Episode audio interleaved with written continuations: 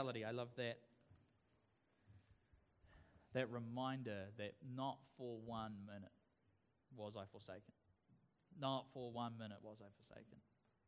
And, uh, you know, yeah, just, just as I've been aware, as I've engaged with different conversations with different people, with, um, you know, yeah, it, it fascinates me because there's, there's a verse in Genesis around the Tower of Babel. Thanks, bro. And, um, you know, what, part of the, the, you know, they're building this tower. And one of the things that God says while they're building this tower, because, you know, it's not what God's called them to do. It's, it's not what God's called them to do, but they're building this tower. And, and while they're doing it, God says this. And they're communicating together. If they can do this, if they can learn to work together, nothing will be impossible to them. And so he scatters their languages. The, the, the thing we have to understand about that, and I'm not doing exegesis on the book of Genesis this morning, but the thing we have to understand about that is the problem was not that the people were communicating together, it was that in their communication together, they were doing what God had not called them to do. And, and so, God's desire, Andrew talked about this last week, is that we would be, Jesus' prayer in the Garden of Gethsemane is, Lord, I pray that they would be one as you and I are one. And so, God's desire for us, and oh, thank you so much. So, people, so good to me this morning. Um, you know, God's desire for us is that we would be one, that we would work together, but we would work together for His purposes. Yeah? We agree with that. And, and, and, one of the things that I guess interests me around church is, is you tend to find one of two realities in church, and, and we can swing between the two. Number one is that we all speak the same language and we all know what, what we want, but no one's bothered to check and ask God if that's what He wants right? And so we're all working together for something, but it's like building a Tower of Babel. Well, secondly, you come to something and, and, and everybody's on a different page. You ever, you ever been like that in church? Like one of the things that, and especially one of the things that we celebrate in our church is diversity. We celebrate, and it's one of the things about being Baptist is that everybody has a voice, everybody has a piece of the puzzle. Uh, but sometimes what can happen is that can be so diverse. We're supposed to have pieces of the same puzzle. Does that make sense? Like, if, have you ever done those? Um, my daughter Taya, she's got these those um, those children's puzzles, right?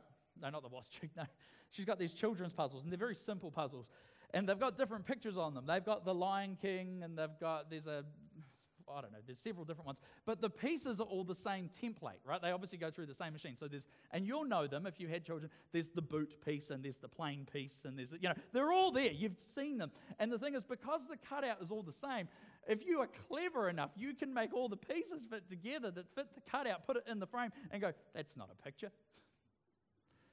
And so just because all the pieces fit together doesn't mean that it's the picture. Does that right? And so I felt like, you know, in church we can all have the same piece of the same puzzle and it turns out it's the wrong puzzle. Or we can all come and go, I've got my piece, I've got my piece, I've got my piece. And you go, oh, cool, well, let's do the Baptist thing where we find the mind of Christ, we throw it all together and go, eh, that don't look right. Something, I don't, I don't know that we found, I don't know that we got clarity from that at all. And, and one of the things that I guess I found um, maybe it's, maybe it's the, the blessing and the curse of the, the position that I get to sit in during the week, the, the different people that I get to talk to. Uh, you know, but also just the fact that we're on social media, you are constantly bombarded by a thousand different opinions, none of which seem to coincide with each other, right? And so, you, you know, if, if you're like me, you've been, on, you've been on Facebook this week and you see the people are like, who are going, this is terrible, you know, like, this is like quarantine. I saw one that I thought was great this week. It said, you know, concerts cancelled, uh, um, travel cancelled, countries on lockdown, work, please be in by 7.05. it's like, why aren't they closing? And so, but we get this whole, so you've got one end going, this is terrible. And you've got the other end going, like, this is nothing. And you go, I, I don't know what to believe anymore. You know, and these aren't just random people. These are some, some of them are experts. And you go, well, the experts all bring pieces of the puzzle together, and I feel more confused than I did before I got them. And sometimes I think what happens when we come to church is, is sometimes we bring all these pieces together, and, and you know, because here's what we know.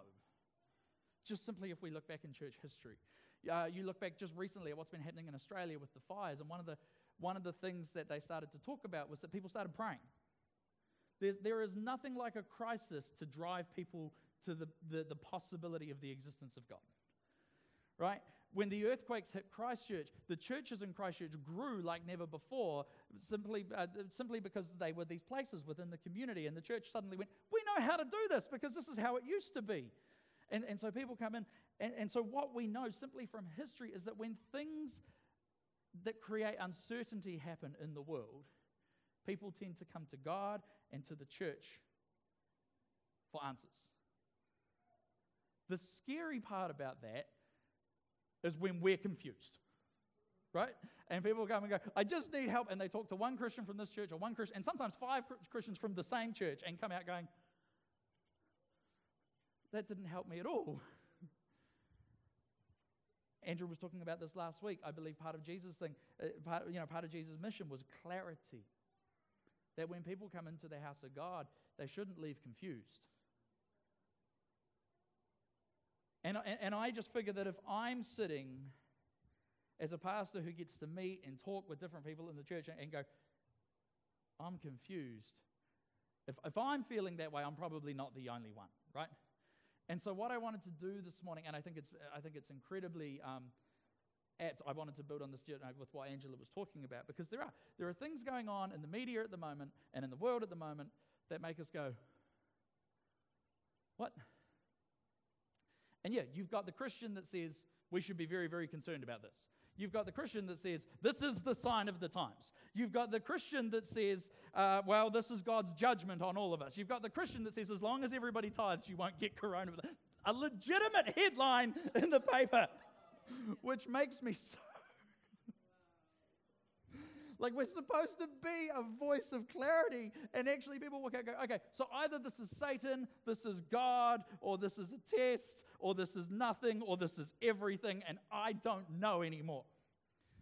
And I'm not talking just about, you know, the, the coronavirus, or, you know, we've got. We've got a, a, abortion. We've got all these different things in the media going on. And, you know, and I got people coming to me going, when's the church going to make a statement on this? And I'm like, well, it depends. Who's the church? Because I could make a statement. But there's no guarantee that my statement's your statement. And actually, just through the conversations that I've had, going, if we try to make a statement on this, there's about 20 different views just in this room this morning. I'm one of these people who would prefer to say nothing than to say something that adds confusion. I think as Christians, we're supposed to be people who say less, not more, because we want to add clarity, not confusion. We want to be quick to listen, slow to speak, all these sorts of things. And so, a lot of what I've spent the last week or so doing is just listening. And some people have gone, you know, legitimately, you know, this is happening, this is happening, this is happening. What are you doing? And you go, oh, I don't know yet. I'm actually watching what that's doing. I'm watching and actually learning to be okay with that. Learning to be okay when we come to church, when we come to God, to go, I do not have the answers. See, actually, the beginning of God being able to work in a church is when a group of people come together and go, I don't know. Someone told me when I got into ministry, your first church will be the easy one. It's the second church that'll be the hard one. The reason being, the first church you'll go into and you'll go, I don't know, so you'll rely on God a whole lot. The second church you go into, you go, well, last time we did this. because suddenly you're an expert. Suddenly you don't need Jesus. Suddenly you don't need the Holy Spirit. What I want to bring back to this morning is we have to get to a place of realizing that we know nothing, therefore we must lean in to God. And so, what I want to do, what I have found helpful in the last week or so, is to start writing a collection of statements or, or little things, more for myself than, than for church. Um, but some of them will come out this morning. Things that I go, I agree with that. I don't know about step two, but I can agree with that. And, and so, what begins to happen? You know, part of our thing as a church this year, our, our theme is off the map. We want to explore uncharted territory. And there's a whole bunch of things that we don't know when we go off the map. But there's also things that we do know pr- as principles that benefit us for exploring. Things that we've learned from where we've been, uh, whether, whether through success or through failure. Sometimes failure is the best teacher. Anyone, anyone here a, a, a class A student in the school of failure. Like, just. uh, And so just trying to kind of whittle these little bits and pieces down to try and get to this place of going, God, speak to us. Because when we get to a place, and so actually, you know, a, a lot of what I want to do this morning is not necessarily put my opinion on something, but actually want to strip a whole lot back so that then collectively we can start to say, you know, Proverbs chapter 4, verse 5 to 9 says, with all you're getting, get wisdom. Sometimes as the church, we're more concerned with getting power than we are with getting wisdom. But actually, if you have power and don't have wisdom, you'll always use it badly. And so, as the church, we need to make our priority first to get wisdom. I need to find my actual bit. I didn't put my bookmark in. That was smart, eh?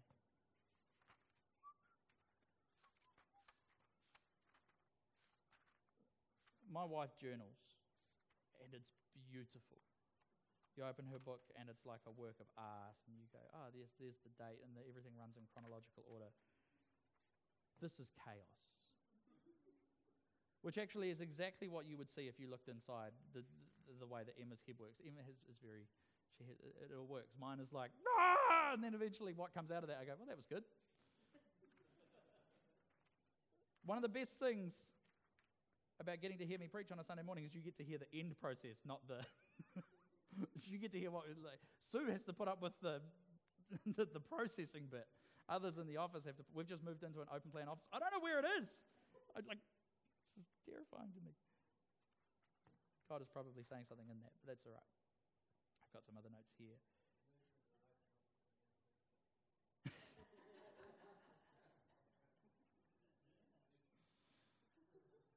Yeah, yeah, that's it's the Australian.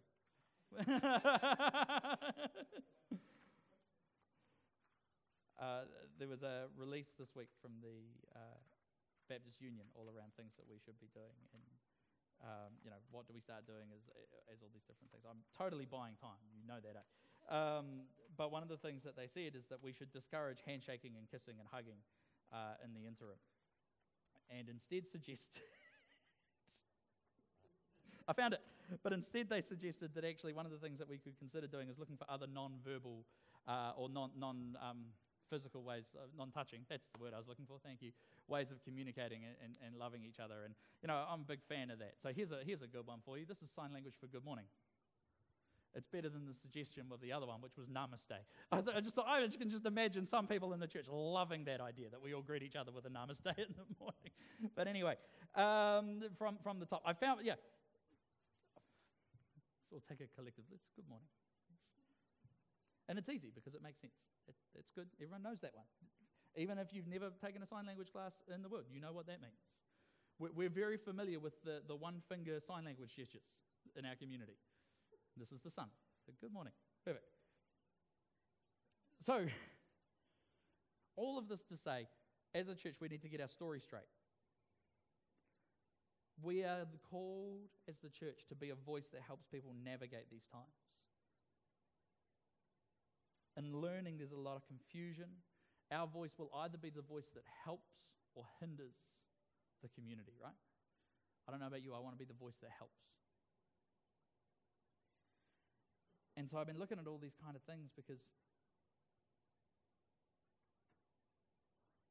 there's so much confusion. So much confusion. And I want to start to strip some things back, and I want to start by looking at this reality. And, and it's one of these ones that I want to stretch out with you, and, and you'll hear this bit and go, I disagree, but I think you'll hear this bit and go, right.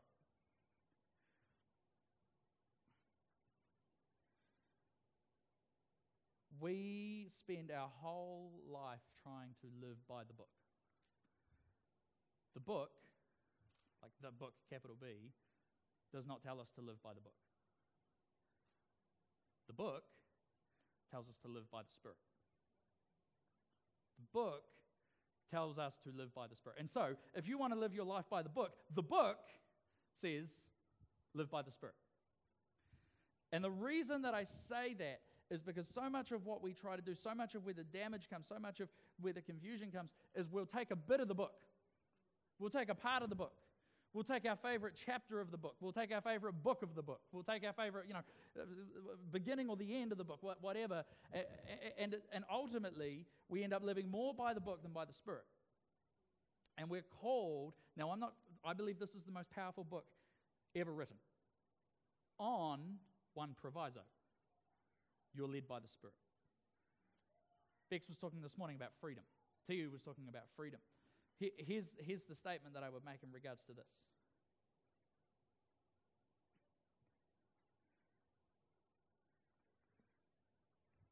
If you read this book without the Spirit, it will be the most condemning book you've ever read. It will be the most restrictive book you have ever read. It will be the most difficult book you have ever read, if you read it without the Spirit. However, if you live by the Spirit, this book will be the most liberating book you have ever read. Right? Uh, just, just making sure that I'm taking you all with me on this journey. I'm not criticizing the Bible, I'm saying that it's not part of the Trinity. Jesus said the Holy Spirit will lead you to all truth. The Bible says that Jesus is the way, the truth, and the life. This book reveals Him, it points to Him, it leads us to Him. If it doesn't, we will live by the book instead of living by the Spirit. And every Christian who's ever lived by the book instead of living by the Spirit has caused harm. Right? Jesus, Jesus' massive problem when he came into communities was there were people who were living by the book, and he went, You don't know me at all. I'm the one the book talks about, but you don't know me at all. We have to be people who live by the Spirit. Again, Paul talks to the, in, the, in the book to the Galatians. I've got like no references this morning. I apologize for that. But the joy is you get to go and read your Bible and make sure it's there. So, in the book of Galatians, one of the things that Paul said, because you had this whole community of people who had started out, they'd been birthed in the Spirit, and then like some people came in and went, no, no, no, no, no, no, no, no, no, you have to do this, this, and this, because that's what the book says. And Paul writes to them, eh, I love Paul, because Paul doesn't have time to muck around being a pastor. He, like, eh, like, he's like, I'm a, I got another place to be. Someone here will tend your wounds after I've offended you. He's like, I don't have time. You couldn't have a church run by Paul. Paul is the guest speaker that you get in to speak once a year and then put the wheels back on after he's left. And he brings wonderful truth because he says, You foolish Galatians, why, having started in the Spirit, have you now decided to go back into the law? And here's what he says because talk, the big thing about them is, is circumcision because you've got a bunch of adult people coming to Jesus who don't want to get circumcised, understandably. And in the Spirit, you know, they've decided, they've talked about this. In fact, it's in the book. Acts chapter 15. They have a conversation and go, don't have to do it, don't have to worry about it. Then some people come in and go, but it's also in the book that you should.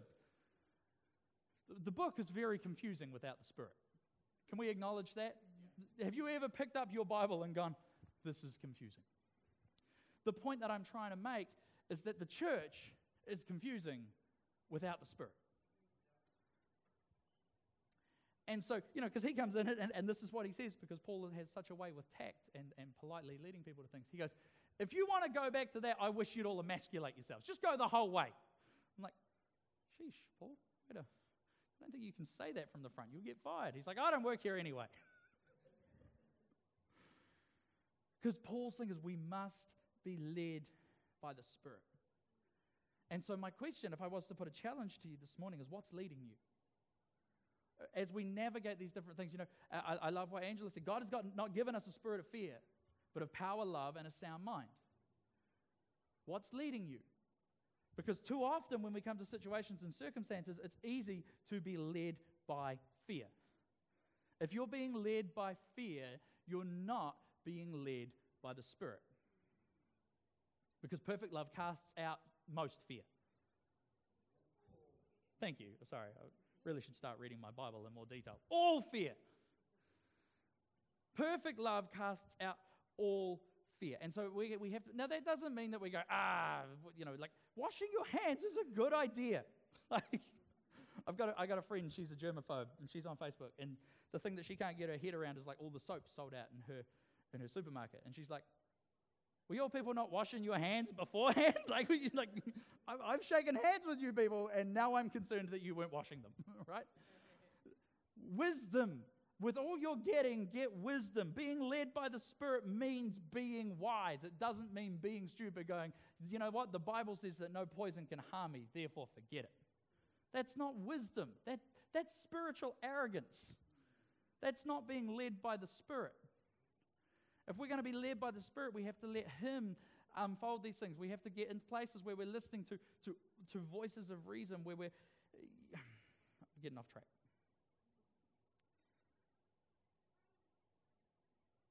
We have to live, we have to be people who live by the Spirit. And when we start to live by the Spirit, one of the things that we start to realize is that blanket policies really don't work well. See, because what we've often tried to do with the book is make blanket policies. We've gone, you know what the Bible says, and actually, when we read the Bible, when we read the whole Bible, one of the things that we learn is actually the big thing that the Bible says, the big, the big thing that the Bible tries to teach us is that there's one way, and his name is Jesus, and he did things a lot of ways. So I'm, I am not, for a moment, there is one way to God, and it's Jesus. But he did things a lot of ways to show us that the importance is not the method, but the motive. It's not what we do, but who leads us to do it. That's why Jesus would come to some blind people and go, For you, I'm going to spit in the mud, I'm going to rub it in your eyes. For others, he prayed for them and they got healed immediately. No mud. Some, some people, you know, one time Jesus prays, you know, on this particular, you know, with the mud, and the guy gets healed immediately. The second occasion he prays, he goes, What do you see? He goes, I see men like trees. And so Jesus goes, Let's pray again. So Jesus is showing that actually it doesn't matter whether you pray once, whether you pray twice, whether you put mud in their eyes, whether you don't. What matters is that you're led by the Spirit. And yet, what we try to do, because we, lo- we, we love black and white, don't we? we? We love to be able to come in and go, I know that if I do this and I do that, then I'm okay. And all the Bible really shows us is that you can't do that. One of the other scriptures that I've been meditating on the last couple of weeks, story of Moses and the Israelites, and, and they're thirsty. And God says, Hey, Moses, strike that rock, and it'll give water to all the people. And Moses goes, Okay. And he hits it with a staff, and it flows with water. A couple of weeks later, and they're in the same position, the people are hungry, and God goes, Hey, Moses, speak to that rock. And Moses goes, Okay. And he picks up his staff and he strikes the rock. And water still comes from the rock. You know, and you could argue that you know, the, surely the job got done. One of the things that they teach you in leadership when you're working with staff is it doesn't matter how the job gets done as long as the job gets done. And yet, God's lesson in this, because he says, uh, Moses, uh, he goes, yeah, cool, people drink, but Moses, you will not be going to the promised land because you didn't do what I said. Because for Jesus, it's not important what's done as much as it is whose name is it done in. Whose spirit are you listening to? And so, you know, sometimes we can go, hey, church is growing. This is happening. This is happening. This looks good. That looks good. This, you know, my, my finances look good. Therefore, I must be in the will of God. And God goes, Meh. Nah. So there's, there's a freedom when we come to this place of realizing that actually the whole the, the lesson of the book is be led by the Spirit. The lesson of the book is come to me, know me. Follow me. Listen to me. My sheep know my voice. Know his voice. And so my question is do we know his voice? We are talking about this with the shepherds, uh, the Jesus the shepherd, a couple of weeks. Do we know his voice? Do we know his ways? One of the things that I love about Jesus, and uh, the Bible is deliberately a paradox. So that you, if you're writing this down, this is not an original quote. I can't remember who, it, who, who it's from. Uh, Kris Vallotton, actually, I believe it is. But I want you to get this.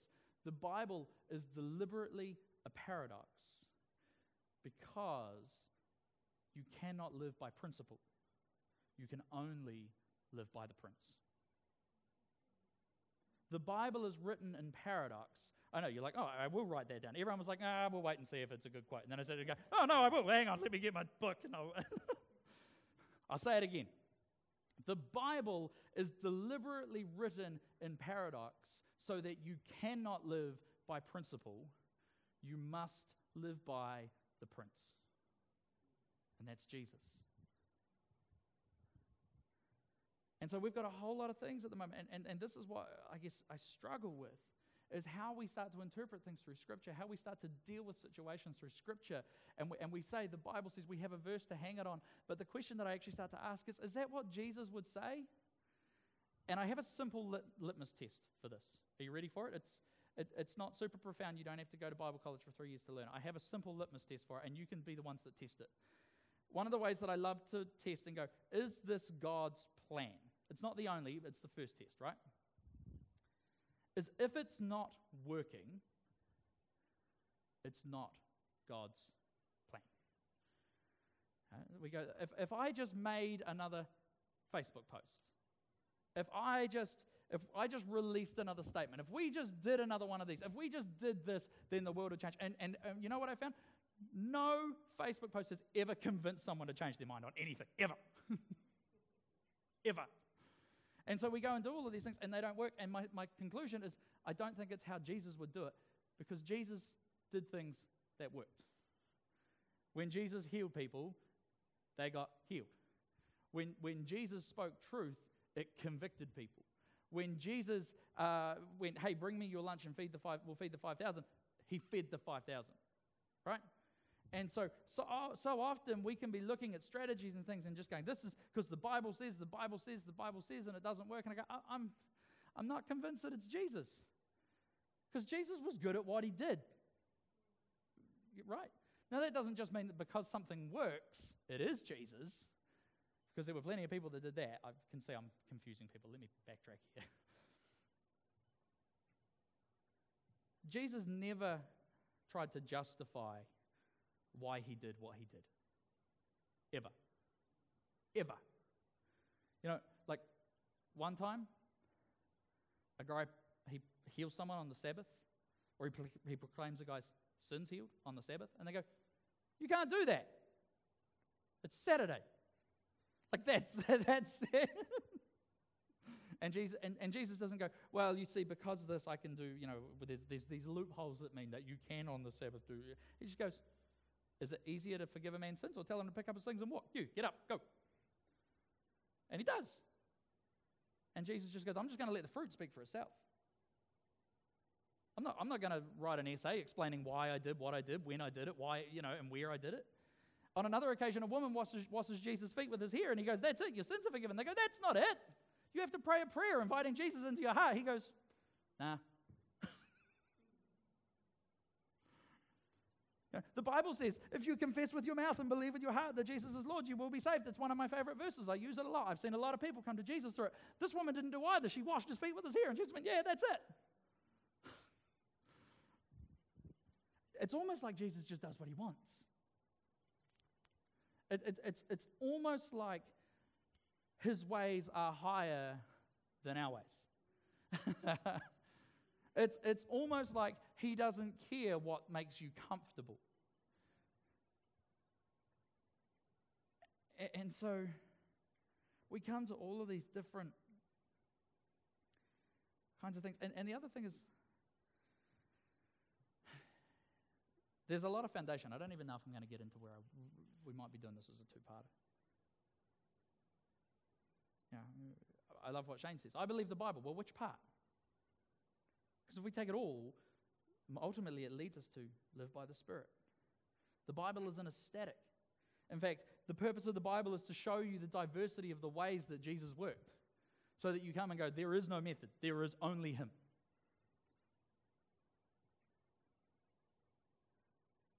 The other one that I would say is this we're very good at making statements for our benefit. You know, have you ever felt one of the things that I've started doing with Facebook, um, for those of you that are on it, one of the things that I've started doing is going, okay, if if, if, if this is God, if God is calling me to write this, you know, go, actually, for whose benefit am I writing this for? And if I don't arrive at the right conclusion, I've decided actually I won't write it. Do you know how many things I've stopped writing on Facebook because of that? Because actually, actually, I'm writing this to try and justify me. Or I'm writing this to try and have a go at someone else. Or I'm writing this to be, you know, for, for whatever else. And actually, I've come to this place of now going, if I'm going to make a statement, if I'm going to write something, if I'm going to say something, it must be for the benefit of the people that Jesus wants to reach. And that doesn't mean you tell them what they want to hear. But here's what I know. I had a picture at the start of this year, and, and it was like Jesus showed me two job descriptions. One had my name on the top of it, one had his name on the top of it. But I was holding the one with his name on top of it, trying to do his job, trying to do his thing, trying to do all of his duties. How often in church do we go, oh, I have to do this, and I have to do that, and I have to do this? And actually, I think Jesus is probably sitting there going, actually, my job, my job, my job. And then we're sitting going, Jesus, you need to do that, you need to do this, and Jesus going, actually, your job, your job, your responsibility. Which brings me to this revelation of actually how many problems in the church and how many problems in my Christian walk could be solved if I started trying to do the things that he told me to do and stopped trying to get him to do them and stopped trying to do the things that he's supposed to do. Because this is what I've learned. When we try, the, the Bible says that the Holy Spirit will lead us to all truth. The Bible says the Holy Spirit convicts of sin. So, conviction of sin. My job description his job description. His. Do you know what happens when I try to do conviction? Condemnation. Every single time. Every time we try to do the convicting, it comes across as condemnation. Because we do not have the spirit, the power, the ability. That's, a, that's his job description. And so, so often what we try to do is go, I'm going to write this Facebook post. It's going to convict the world. And then everybody goes, that was very mean and horrible and nasty. And you go, ah, uh, it's because I picked someone else's job description up again. Where the Spirit of the Lord is, there is freedom. If we lead people to the one who is freedom, he will set them free.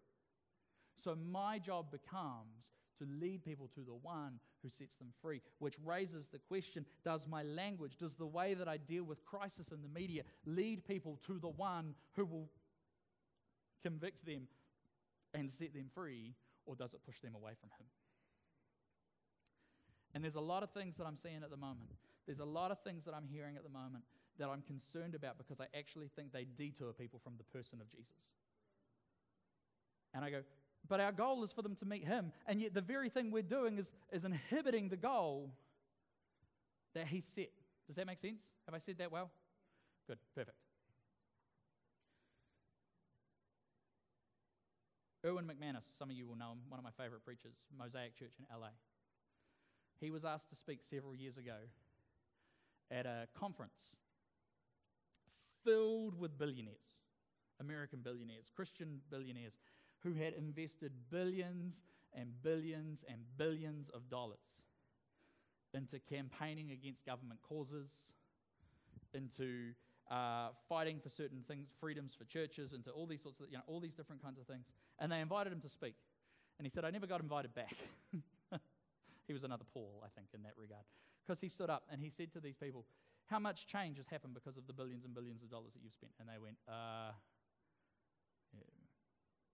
None. And he went, Then you've wasted billions and billions and billions and billions of dollars. And they didn't like that very much. they didn't like being told that the resources that they'd taken, their hard earned resources that I put into the kingdom of God, and you're telling me that I wasted them. He's like, Well, here's what I know. If Jesus had put billions and billions and billions and billions of dollars towards something, it would have worked. it didn't work. Therefore, I wonder. And he said the answer, his reason was this you cannot preserve culture, you can only create culture. And so we're in, we're, you know, I actually think we're in an opportune moment because culture in the world is redefining itself. Who we are, what we believe in, what we stand for, all these sorts of things. However, if we try to preserve culture, we will miss the bus. You cannot preserve culture, you can only create culture. Preserving culture looks like saying things like, We've always done it this way, or back in the day. You know, uh, how many, how many Facebook posts in the last couple of weeks or media releases from churches in the last couple of weeks have started with back in the day? Or 20 years ago, or 30 years ago, or however long it was. You go, the moment you start, the, you're starting with a preserving culture instead of a creating culture. See, Donald Miller says it this way the best story wins. Um, I want to ask you a question Who's telling the best story this morning? Is it the world or is it Jesus? Uh, let me bring it a little bit closer to home. Who's telling the best story? Is it the church or is it Jesus? Because actually, we're supposed to be telling the same story. Jesus is telling a wonderful story, a story of hope, a story of life, a story of freedom. We need to make sure that we're presenting that same narrative. Because if we don't present that narrative, someone else will write the narrative of the church for us. What's happening in the media at the moment? The church think this. The church do this. The church say this. The church. And you go, I'm not saying any of those things. But in the absence of writing the narrative, someone else will write it for you. Which brings me to a couple of observations.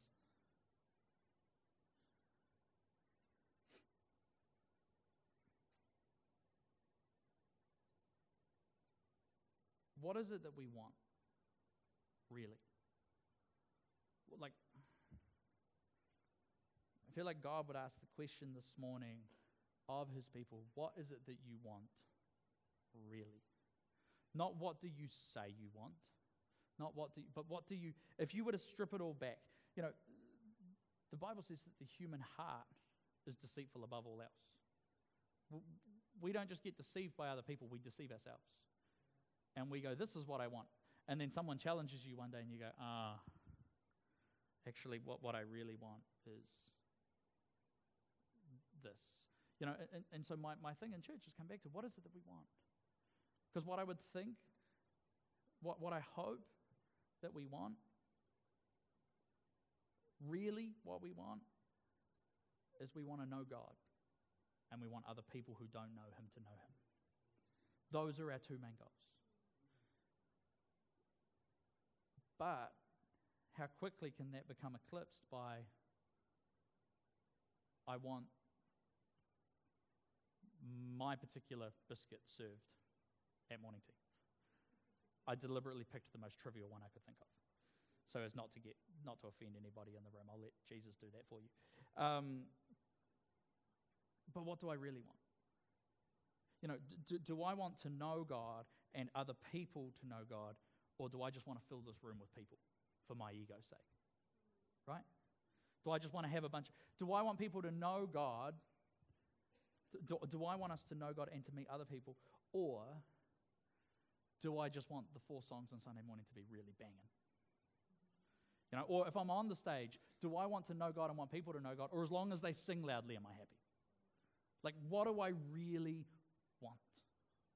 And I believe that God is using this uh, the, the, some of the things in, in me, and I believe in the church to go, what is it that we really want? Because when we know what we really want, starting to sound like a Spice Girl song.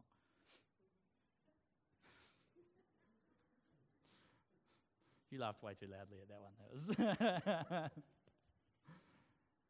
when I know what I re- really, really want.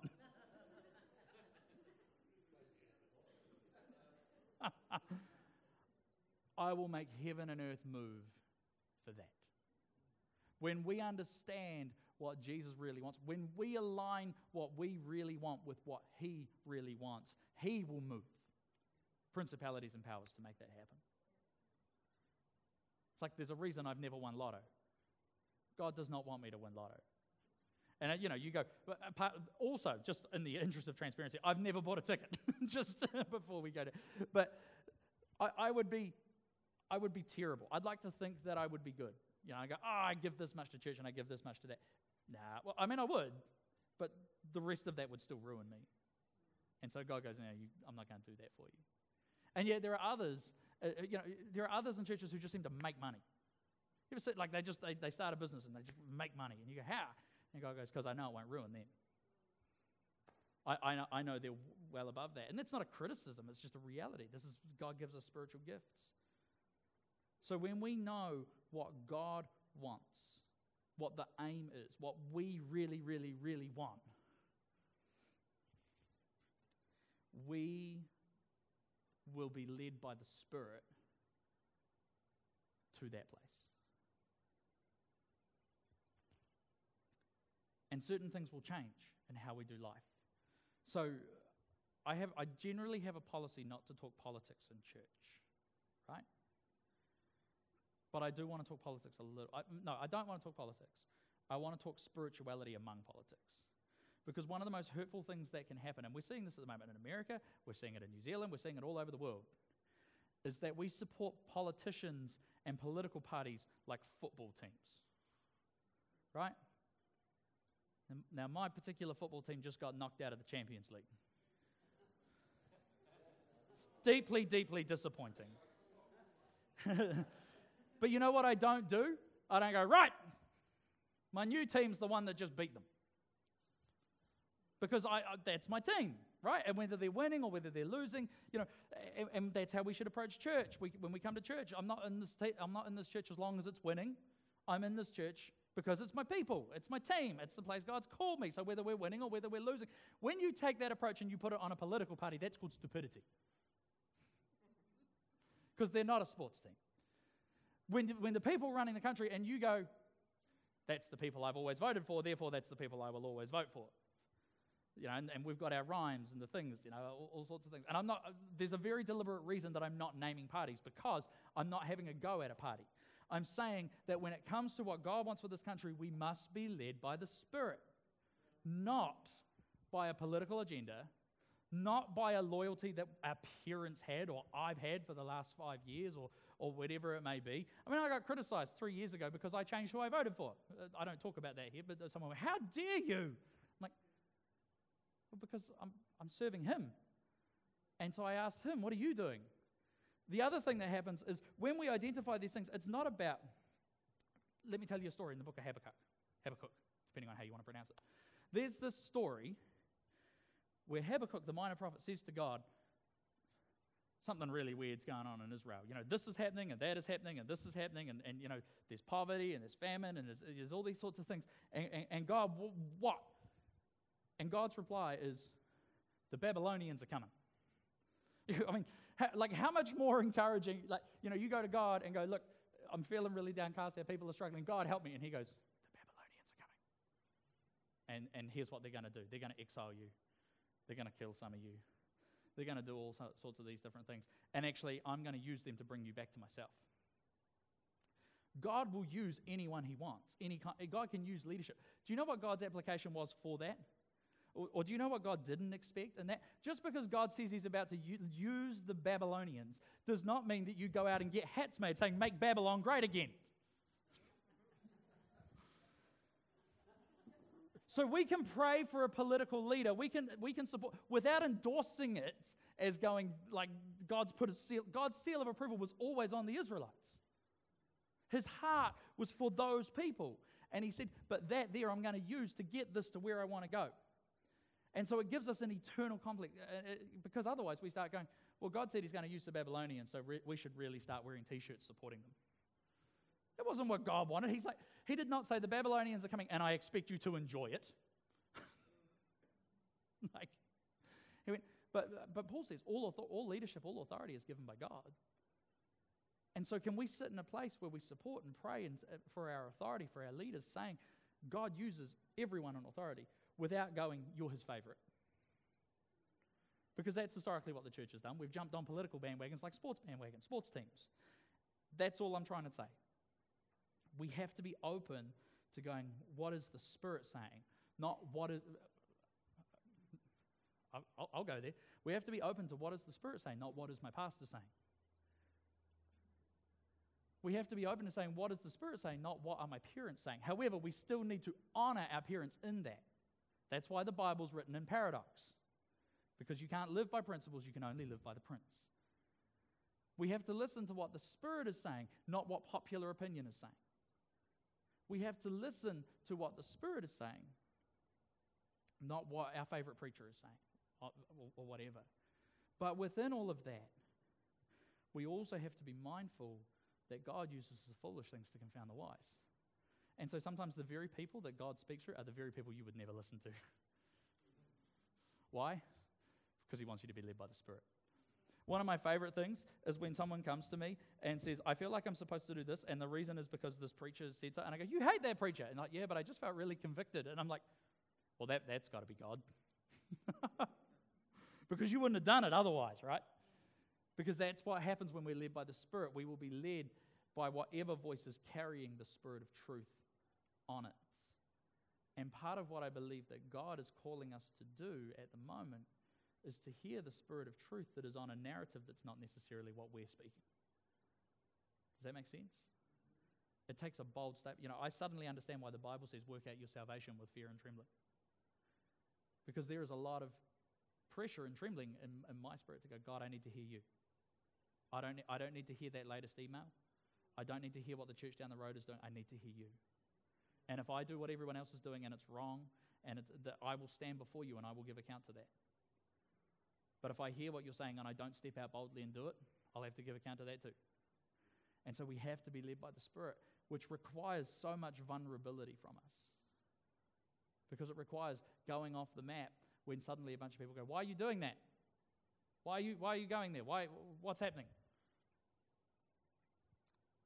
I'm going to stop there because I could talk for a whole lot longer. But uh, like I say, part of what I'm trying to do is invite you into the mess of my head.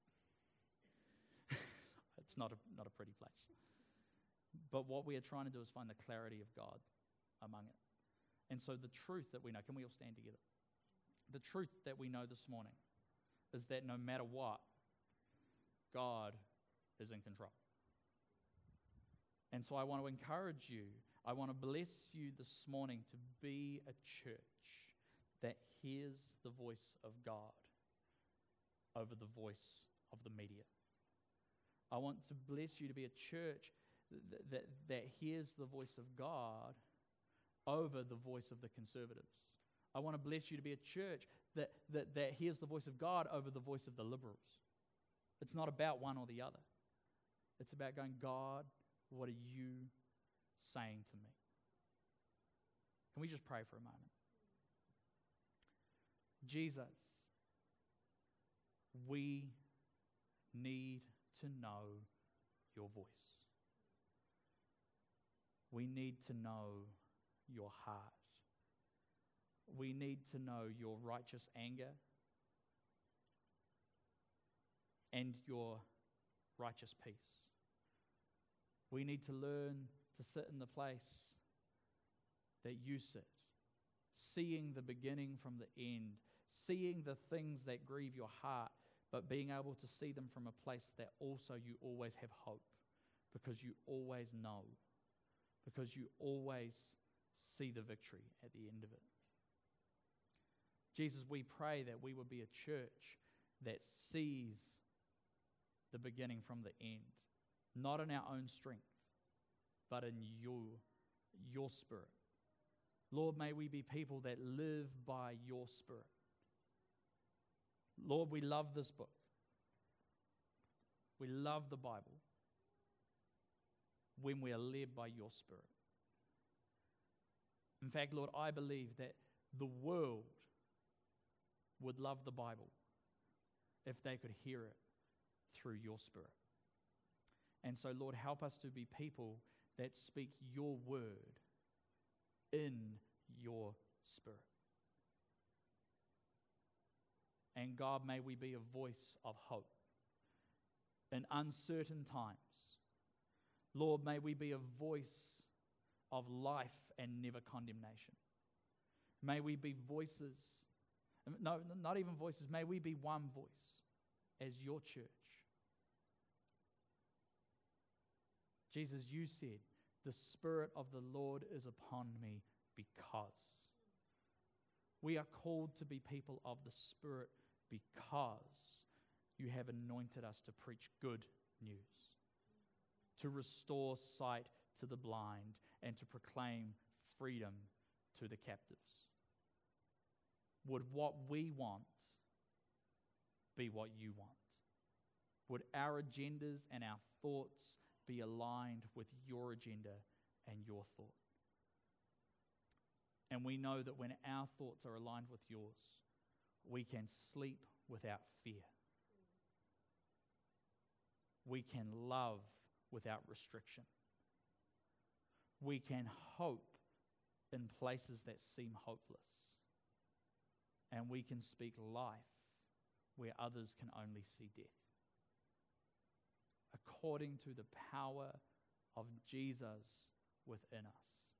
And Jesus, we honor you and glorify you, and we seek to serve you in everything we do. Amen. Amen. Well, I hope that was somewhat helpful for you. I hope that gives you something.